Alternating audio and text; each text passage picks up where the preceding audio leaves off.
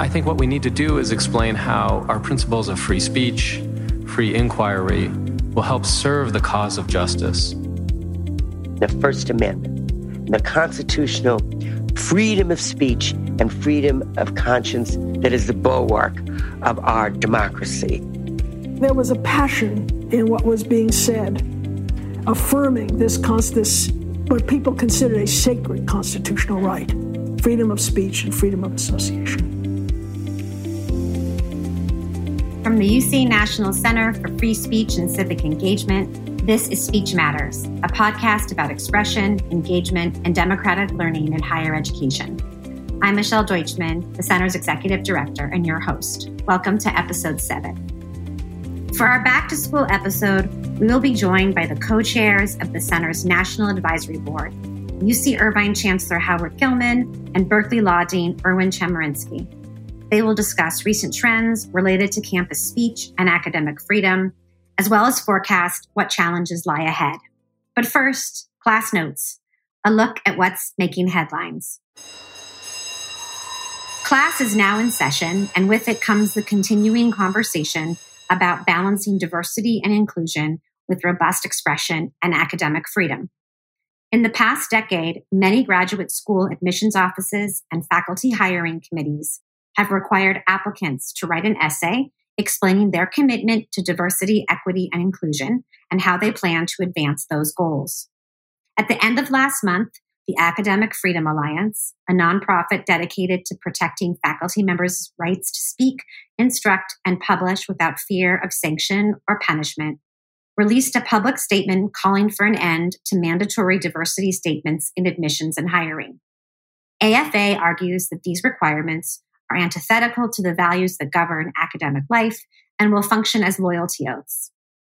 Proponents of these statements disagree, alleging that diversity in student bodies, faculties, and staff is critical in order for universities to fulfill their primary mission of providing a high quality education and diversity statements are an important piece of that effort. Diversity and its value in the academy will be center stage at the Supreme Court this fall. On October 31st, the court will hear oral arguments in two cases focused on the use of race as a factor in admissions practices at Harvard College and at University of North Carolina. The stakes are high given the Supreme Court's conservative majority which will be presented with an opportunity to overturn decades of precedent allowing the use of affirmative action in admissions. The dispute about the appropriateness of professors quoting racial slurs in class is back in the news. A Claremont McKenna College professor recently published a piece in the Wall Street Journal claiming the college violated his academic freedom by taking away some of his teaching responsibilities in response to a student complaint about his use of the N word while discussing the history of censorship of the adventures of Huckleberry Finn. This incident raises long debated questions about how to balance the need for students to feel comfortable in the classroom with other pedagogical concerns. We're only at the beginning of September, and already expression issues on campuses abound. Today, we have not one, but two special guests. They are the dynamic duo behind the must read book Free Speech on Campus and our renowned national experts on that topic. I'm proud to share that they are also co chairs of the Center's National Advisory Board. However, each deserves his own introduction. Howard Gillman was appointed as the sixth chancellor of the University of California, Irvine in September 2014. He is an award winning scholar and teacher with an expertise in the American Constitution and the Supreme Court. He holds faculty appointments in the School of Law, the Department of Political Science, the Department of History, and the Department of Criminology, Law, and Society. And every year he teaches an undergraduate seminar. Erwin Chemerinsky became the 13th Dean of Berkeley Law in 2017 when he joined the faculty as the Jesse H. Choper Distinguished Professor of Law. He is the author of 14 books, including leading case books and treatises about constitutional law, criminal procedure, and federal jurisdiction. He and Chancellor Gillman recently co-authored The Religion Clauses, the case for separating church and state. It is a pleasure and a privilege to have both of you together for our back to school episode. Thank you for joining us today. Thank you, Michelle. It's such a genuine pleasure to be with you. Likewise, wonderful to be with you, Michelle, and always great to be with Howard. All right, so let's kick it off. I mean, I think uh, having sent off kids to back to school today, it's really hard to believe that we're at the tail end of summertime, and even harder to believe that we're approaching the center's fifth year of championing expression, dialogue, and democratic learning. The two of you were named co-board chairs at the moment of the center's inception, and you have been instrumental to its growth. Five years ago is also when you published Free Speech on Campus. And we just marked the five year anniversary of the Unite the Right rally in Charlottesville, a gathering that reframed white supremacy and its ongoing role in American democracy. Although so much has transpired in the past five years with regard to campus speech and engagement, today's focus will just have to be on the past year because we want to leave time to turn to face what's ahead in this upcoming academic year and beyond. 2022 has been chock full of interesting cases, controversies, and questions regarding the First Amendment and speech. Top of the list has been academic freedom and threats to it. That has been a recurring theme as of late. In particular, there have been a number of situations in which academics have found themselves either under investigation or facing possible sanctions as a result of tweets or other comments made in the public sphere. So, Chancellor, before we delve into your thoughts on this trend, I'm thinking that our listeners could use a quick refresher on the difference between free speech and academic freedom. Can you start us off there? Sure. So, um, free speech is a general constitutional right protecting people against government censorship or punishment merely for the expression of an idea. It, you know, there's a lot of things you can do with speech other than express ideas. You can harass people and threaten them and incite others to violence. And those acts aren't protected by free speech principles. But in general, you have a right to express viewpoints without government censorship or punishment. Free speech rights don't always extend into the workplace environment. And for a time in our history, professors would be fired for engaging in teaching or scholarship that college or university leaders didn't like. And so in the early 20th century, an association of university professors was formed and established modern principles of academic freedom. And essentially, they hold that colleges and universities can't do what they're designed to do unless faculty members have freedom of inquiry and research, freedom of teaching, and freedom of expression and publication, so long as they're acting within the boundaries of professional competence and professional ethics. And so, unlike free speech principles, academic freedom principles allow other members of the academic community to judge whether a person's views and practices are competent and professional.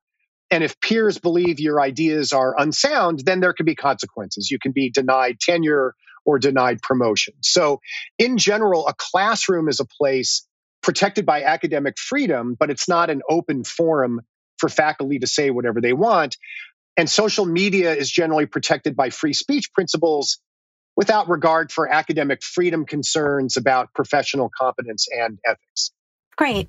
I would add a couple of things to that. I mean, I think Howard does a terrific job of explaining the distinction between free speech and academic freedom. One thing that I'd is when we talk about free speech, if we're speaking of the First Amendment, that applies only to the government. Private college universities don't have to comply with the Constitution. But academic freedom applies to both public and private universities. Also, I think it's useful to think of free speech and academic freedom in a Venn diagram sense is overlapping circles. There's certainly things that are protected by the First Amendment that are protected by academic freedom. We might find some things that protected by the First Amendment, but we wouldn't think of it as being about academic freedom. Howard just gave an example. But there might be things that are protected by academic freedom that aren't protected by the First Amendment. Great. That is a super helpful setting of the table. And sort of now that we've kind of laid everything out, I guess I want to go back to you, Chancellor, and ask your thoughts about whether you think academic freedom is under siege in a different way than in the past, or perhaps whether we're just hearing more about the targeting of academics. That's always taken place, and maybe we just weren't aware of it. Or maybe it's some third option that I haven't yet considered. Well, we've seen some high profile cases recently involving faculty members in teaching settings who made statements or teaching choices that caused controversy, mostly about how those choices might be inconsistent with principles of diversity, equity, and inclusion. And so, for example, a San Diego State professor was suspended he was an award winning professor for teaching, but he mentioned a racial epithet in his class on philosophy, racism, and justice as part of a philosophical discussion of the use mention distinction, that it's one thing to use uh, a word, it's another thing to mention it. It's a practice he had engaged in for more than 20 years without complaint, and, and he was suspended for that. Uh, there was a case of a law professor, uh, Jason Kilborn, who was investigated by the University of Chicago, uh, Illinois, Chicago, after he posed on a final exam in his civil procedure course a hypothetical employment discrimination scenario which included redacted references to racial and gender slurs, you know, N dot dot dot, B dot dot dot. And there are five or six examples like this over the last year, uh, as well as examples of faculty expressing themselves in social media in ways that I think are clearly protected by free speech principles, such as Ilya Shapiro's unfortunate treatment by Georgetown University after he criticized Professor Biden's nomination of Judge uh, Ketanji Brown Jackson in a way that uh, many found offensive. So I, you know, I think it's important to note that it's completely appropriate for students and others to criticize choices made by faculty and to request changes and to criticize how faculty express themselves in social media. The problem in some of these cases was that the institutions took summary action against these faculty members without due regard, I think, for academic freedom or free speech principles. I very much agree with that. I think there is an important distinction between instances in which college universities sanction faculty or students for their speech, as opposed to the sense that speech is being chilled by the environment. And I think that this often gets conflated in stories. Howard rightly focused on the instances where faculty have been sanctioned in some way for their speech. And this should raise concerns, both with regard to academic freedom and for freedom of speech, now, a moment ago, I spoke of freedom of speech in the First Amendment context applying to the government, but we can also talk about freedom of speech outside the First Amendment context. Most colleges and universities in their faculty and student handbooks pledge to observe principles of freedom of speech. And so we can speak of it in that way as well. But that's one thing to talk about the sanctions that get imposed on people for their speech. The other is where people say they feel chilled from speaking. And there's some major news stories about whether or not the sense of being chilled has gone up and whether this is a threat to academic freedom and freedom of speech. The difficulty I have with regard to this is we're all chilled in what we say and how we say it. From a young age, we're taught not to say certain words or to say certain things to people. That's a chilling of speech. And the question is, well, exactly what speech is being chilled under what circumstances. And there are instances where I would be very troubled by certain kinds of speech being chilled, even if it's not because of sanctions. And there's other instances where I say, you know, if our faculty is chilled from using the N word or racial epithets, it's a good thing they're being chilled. I think that's a super important distinction. And I'm really happy that it ended up being raised because we see a lot of surveys about this issue of what many people call quote unquote self censorship, which I think um, Dean Chemerinsky is what you were referring to. And I'm actually very pleased that our senior fellow at the center this year is continuing to pursue her work on qualitative research about just those kinds of questions about why is it that students might decide not to speak in the classroom and then layered on top of that, right? When is that something we want from students and when is that something we don't want? But either way, a question for both of you is, you know, as we move forward into this new school year, what kinds of things should university leaders and administrators be either thinking thinking about or doing to further safeguard kind of academic freedom in its most traditional sense? Well, I, you know, I think we should start by deepening the conversation on our campuses about the meaning and scope of academic freedom. The general concept people think they're oriented to, but what is included or not included in academic freedom isn't always self evident. And so at UC Irvine, we've done extensive work with our academic senate uh, to engage in workshops and seminars and conversations in advance of controversies to see whether or not we have a shared understanding. We've also done tabletop exercises with our deans and other university leaders. And, you know, fundamentally, I think the level of faculty knowledge about these principles is especially important because ultimately academic freedom survives or not, depending on whether faculty are willing to understand it and defend it as necessary, even when controversies can be, even in the midst of uh, controversies. And in fact, within the University of California, the Academic Senate has primary responsibility for applying academic freedom principles. So deepening the conversation on campus is not just about general free speech principles, but about academic freedom principles seems like a very important thing given how frequently these issues are arising on campuses uh, around the country. I would add several things. I think it's important as we're talking about being back to school that this is going to be a different year than the last couple in terms of people being back on campus. Two years ago, we were almost entirely online at campuses all across the country. Certainly everything at Berkeley was done online. Last year, we were back to in-person classes, but I think there was less of a presence of people on campus. My hope is that we get back to more of normal this year, but that will also mean more in-person protests and more opportunities for all of the issues that they raise to come up. I think we're also dealing at a time when there's such deep divisions in our society, political polarization, that then creates the kind of environment that can create free speech crises and certainly free speech controversies.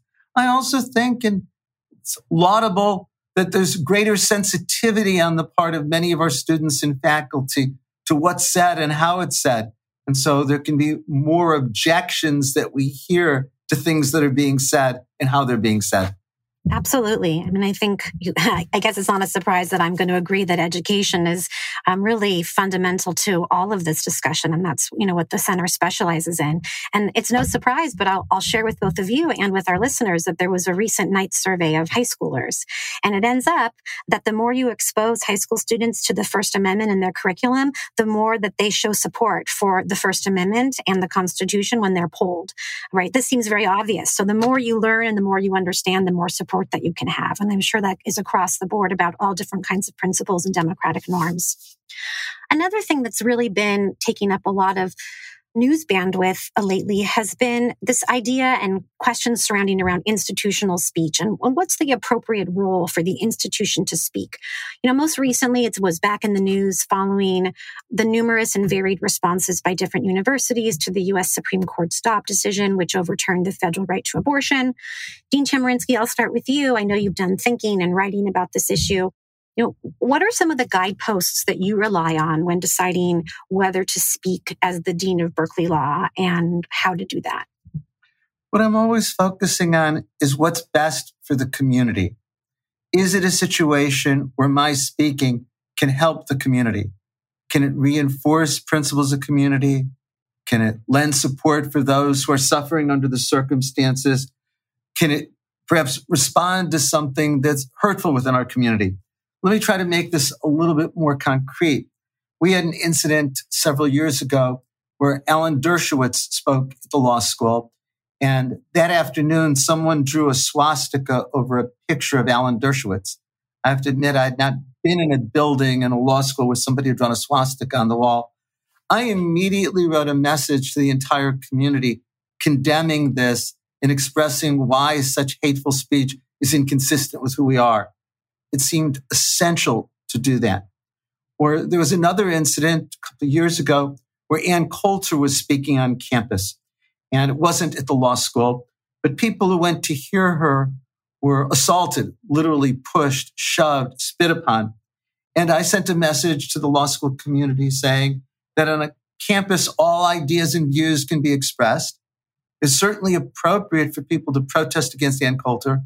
But as a law school committed to free speech, it's not appropriate for there to be assaults against those who are going to hear a speaker.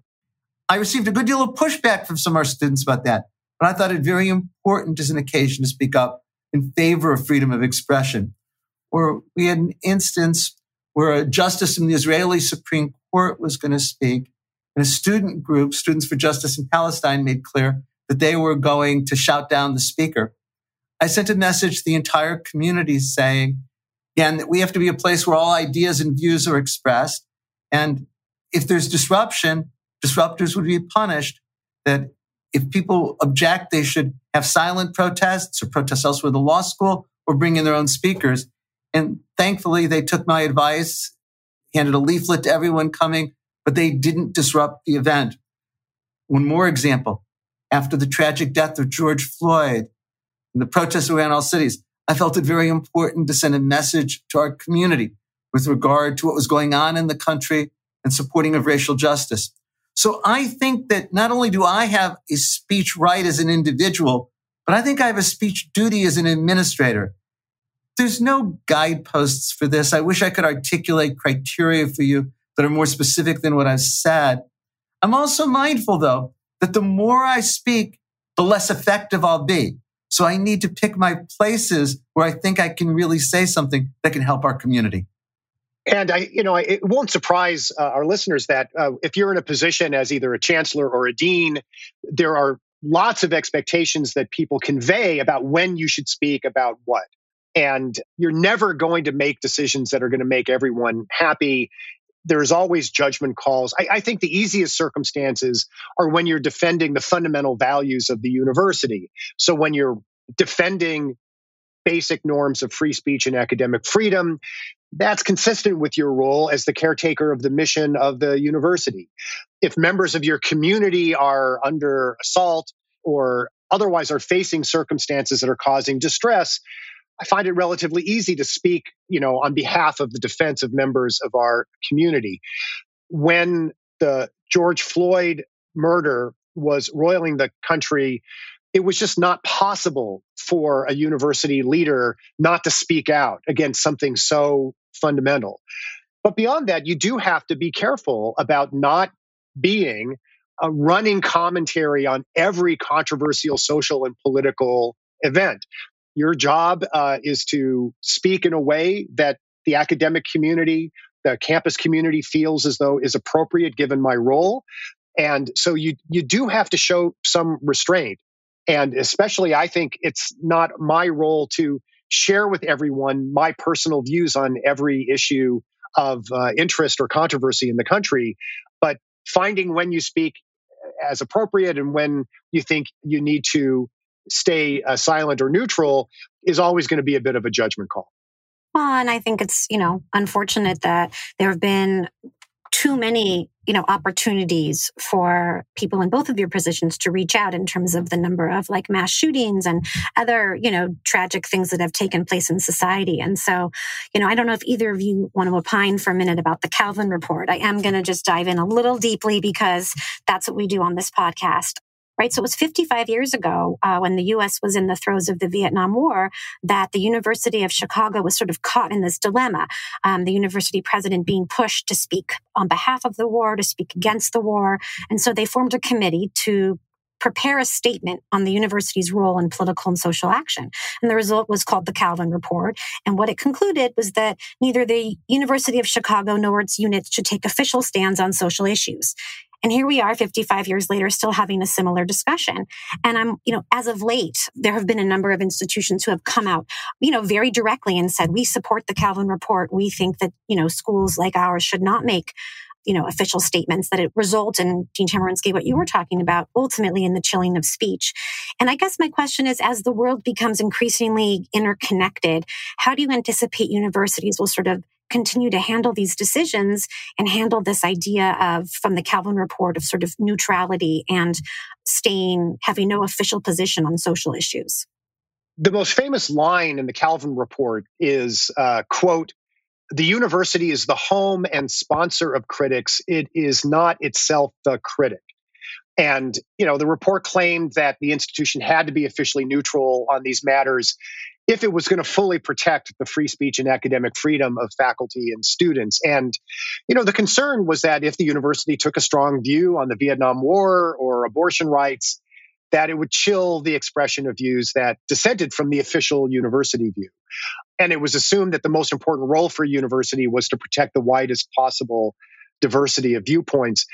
And, you know, as I said, anyone in a position such as mine knows that we have to be careful about when to express views on controversial social or political matters. But as we mentioned already, I also think it's important to speak out in certain circumstances, especially in defense of the mission of the university or in defense of members of the campus community or on issues that you simply can't ignore because they're consuming the nation and the community in a way that demands someone to speak toward the issues. And I don't think it's wise or even possible any longer to assume that the university should always remain neutral on every controversial question. And it should be possible to protect academic freedom, even if every once in a while I say something that some members of my community disagree with.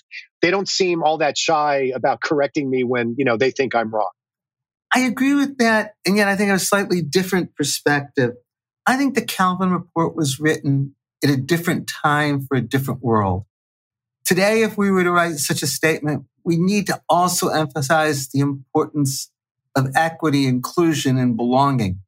And there are times when campus officials need to make statements in order to reinforce that. Also, I think we recognize today in a way that we probably didn't then that silence isn't neutral.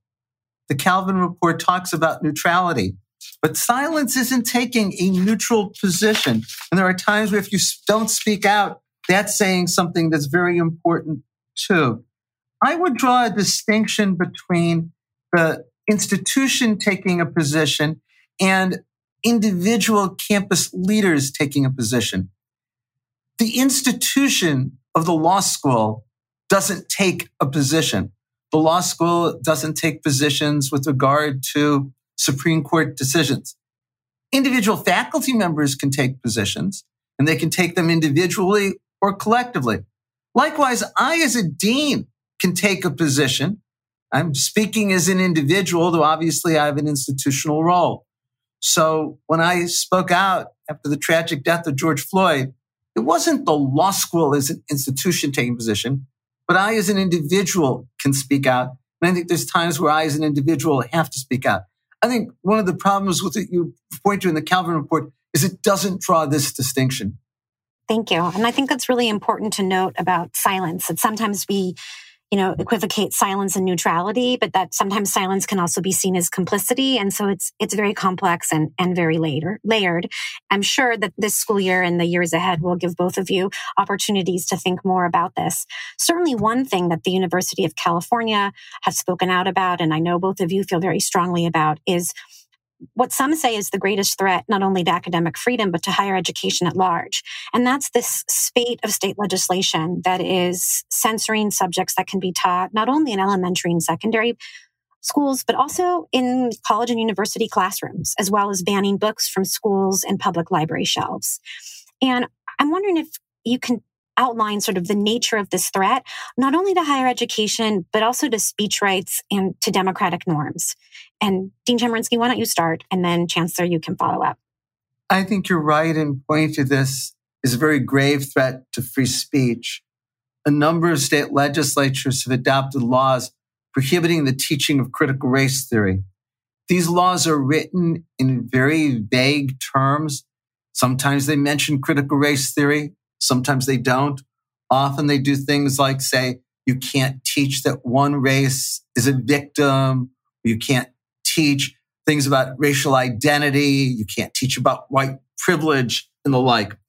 Now, the very fact that laws regulating speech are written in such vague and overbroad terms should concern us because everything we know about speech is that vague and overbroad laws will chill speech. And that's the very goal of these laws they're trying to discourage teaching of certain views in the schools. One of the core principles of freedom of speech is the government shouldn't engage in viewpoint discrimination.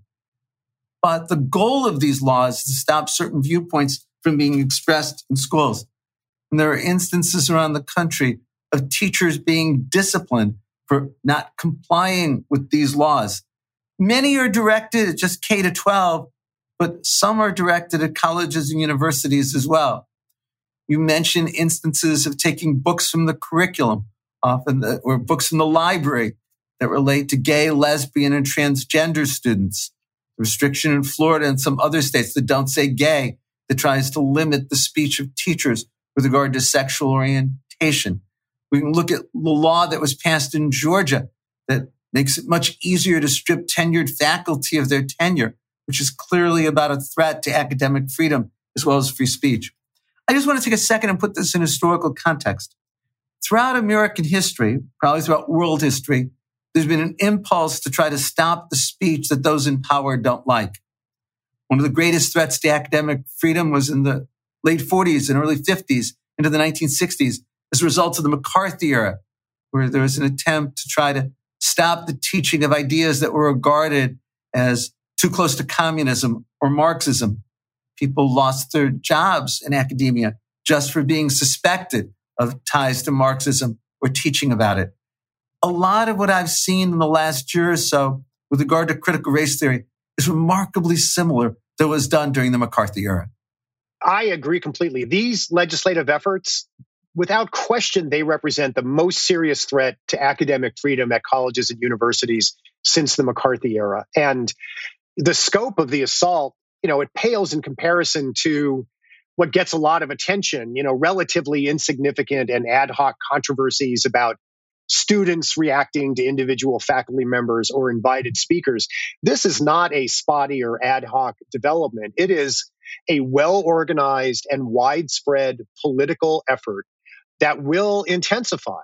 And it's a highly coordinated effort across dozens of state legislatures as part of an overall commitment to regulating what happens in colleges and universities because they have been pulled into the culture wars. And, you know, to point out some of the ironies is easy, but, you know, the same conservatives who not long ago insisted that campuses must defend the view that students be exposed to ideas they disagree with, that facts don't care about your feelings, that people have a right to express themselves on campus even if those views are considered hateful or abhorrent, those same conservatives now insist that government should be able to prohibit expressions on campus of divisive views, with the government deciding what views are divisive. It is incredible and it is incredibly dangerous. And I think there's not sufficient appreciation yet within the broader higher education community about how this may unfold and the challenges it will present to campuses. But my guess is that um, in the months and certainly the year to come, this is going to be a major issue that higher education leaders are going to have to address.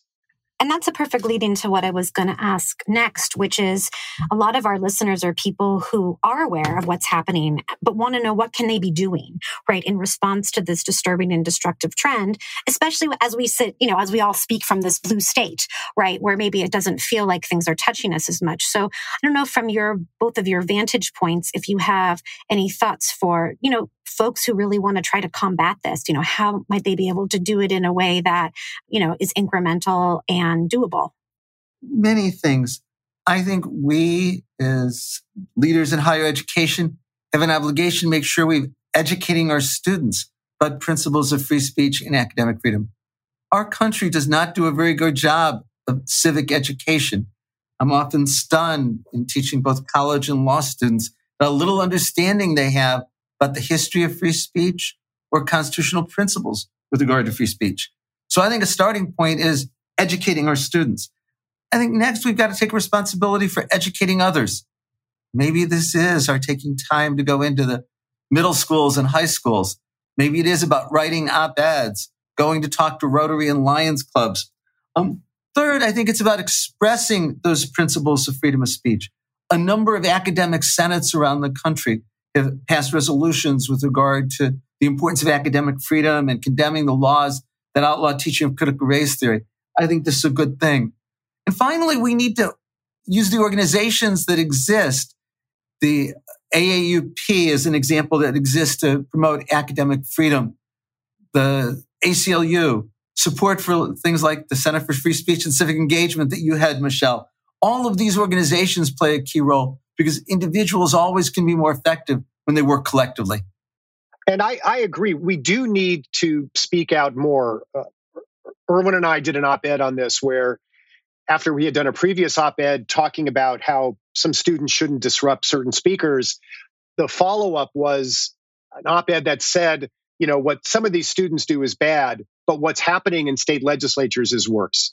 And I think calling out the scope of this challenge, really the unprecedented over a 70 year period nature of this challenge, people have to find their voice on it the same way that back five, six years ago, people were finding their voice about how to handle certain disruptive activities or an assault on free speech norms uh, within the campus community.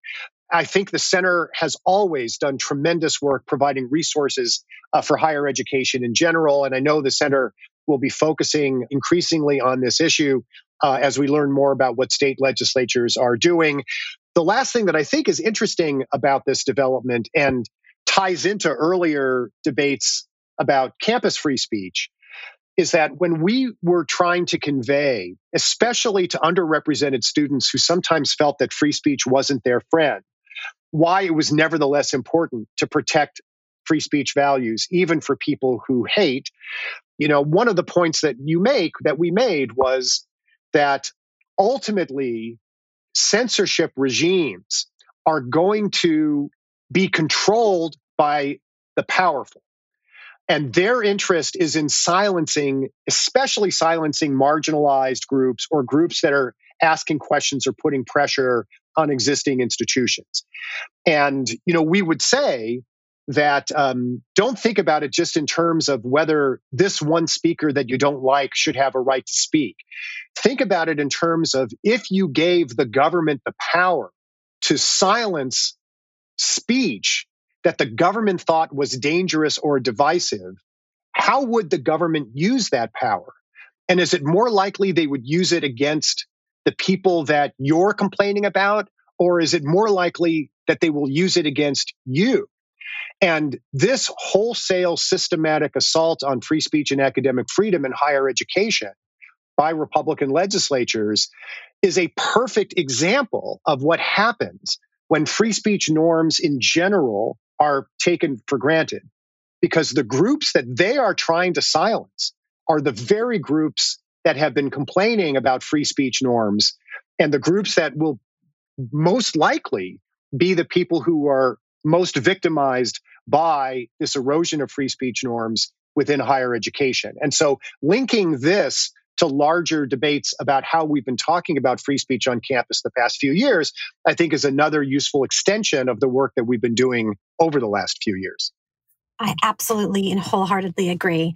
One of the things I do find heartening when I go to speak to groups, and that's groups of faculty or administrators or students, and people are unfamiliar with some of the fundamentals that we've discussed, I do feel like at the end of an hour or an hour and a half or two hours after we've talked about these kinds of situations and really posited the questions, Chancellor, the way you framed them, is that people are able to see from a different perspective. And that always gives me hope that with more conversation and more dialogue, there's more opportunity for learning. And I want to pick up on a thread that you mentioned, which is connecting what's happening on campus to what's happening, you know, outside in society. And one of the things that I think makes the center, there's many things that make the center unique. And one is our focus on research geared towards problem solving and creating pragmatic resources for members of the higher ed community. Another distinct feature is our focus on the intersection between expression, engagement, and democratic learning. And, you know, Chancellor, you've talked a lot about this, how the stakes are much higher than five years ago and really have emphasized the importance of connecting campus speech issues to democracy and democratic norms writ large. And I was hoping that you and Dean Chemerinsky could talk a little bit about that today. Yeah, so five years ago, Erwin and I were really focused on kind of the lack of awareness among students and some campus leaders of basic principles of free speech and academic freedom. And so we thought it was important to lay out the arguments for why people shouldn't be censored or punished, you know, merely for expressing views that some don't like.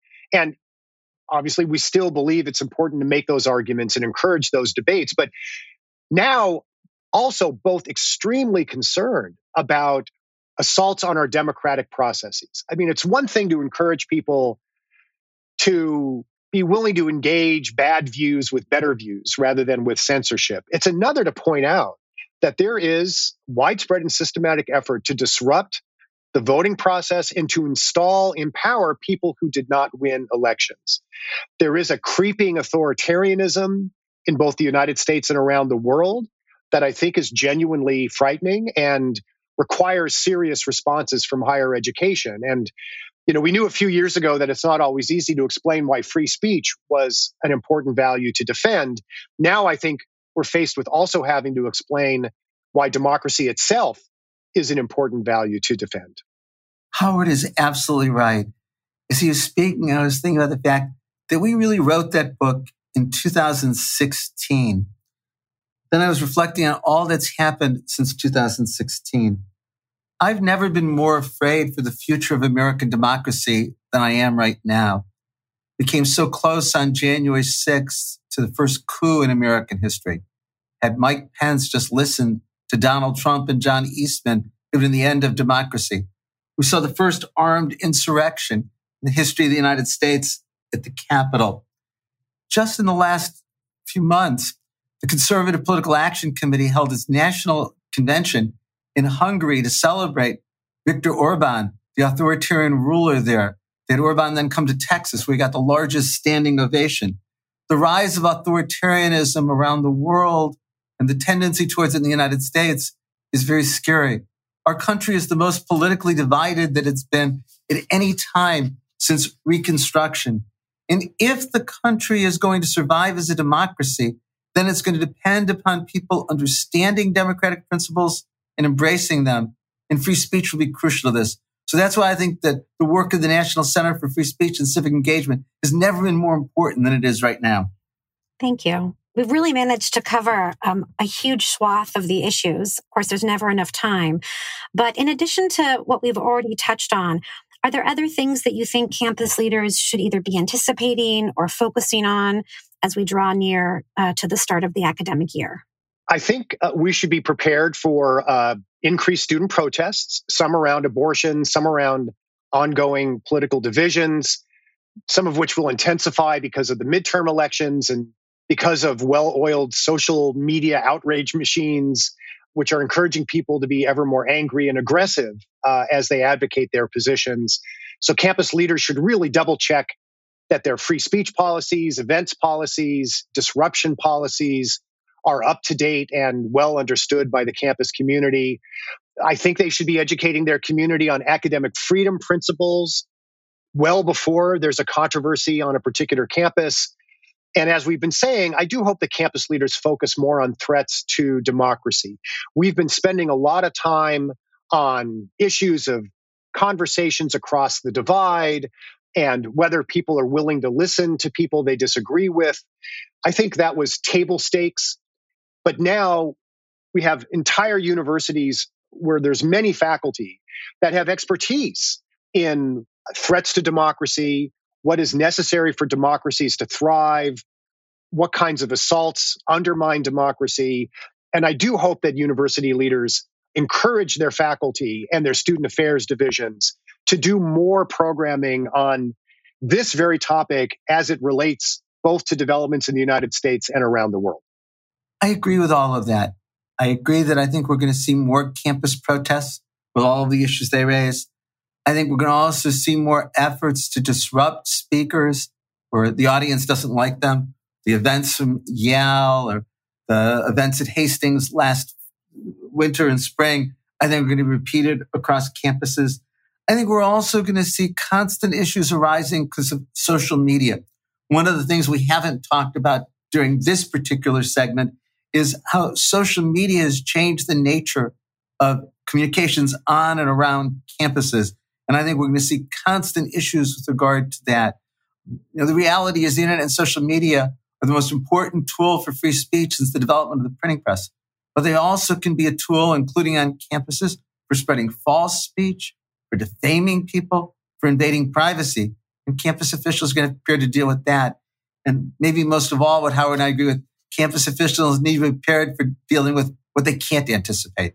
There are going to be issues that come up over the course of the next year that we couldn't possibly imagine today. And that's exactly why I'm already thinking that we can make this back to school episode annual so that we can then talk about anticipating the unanticipated at the beginning of each school year.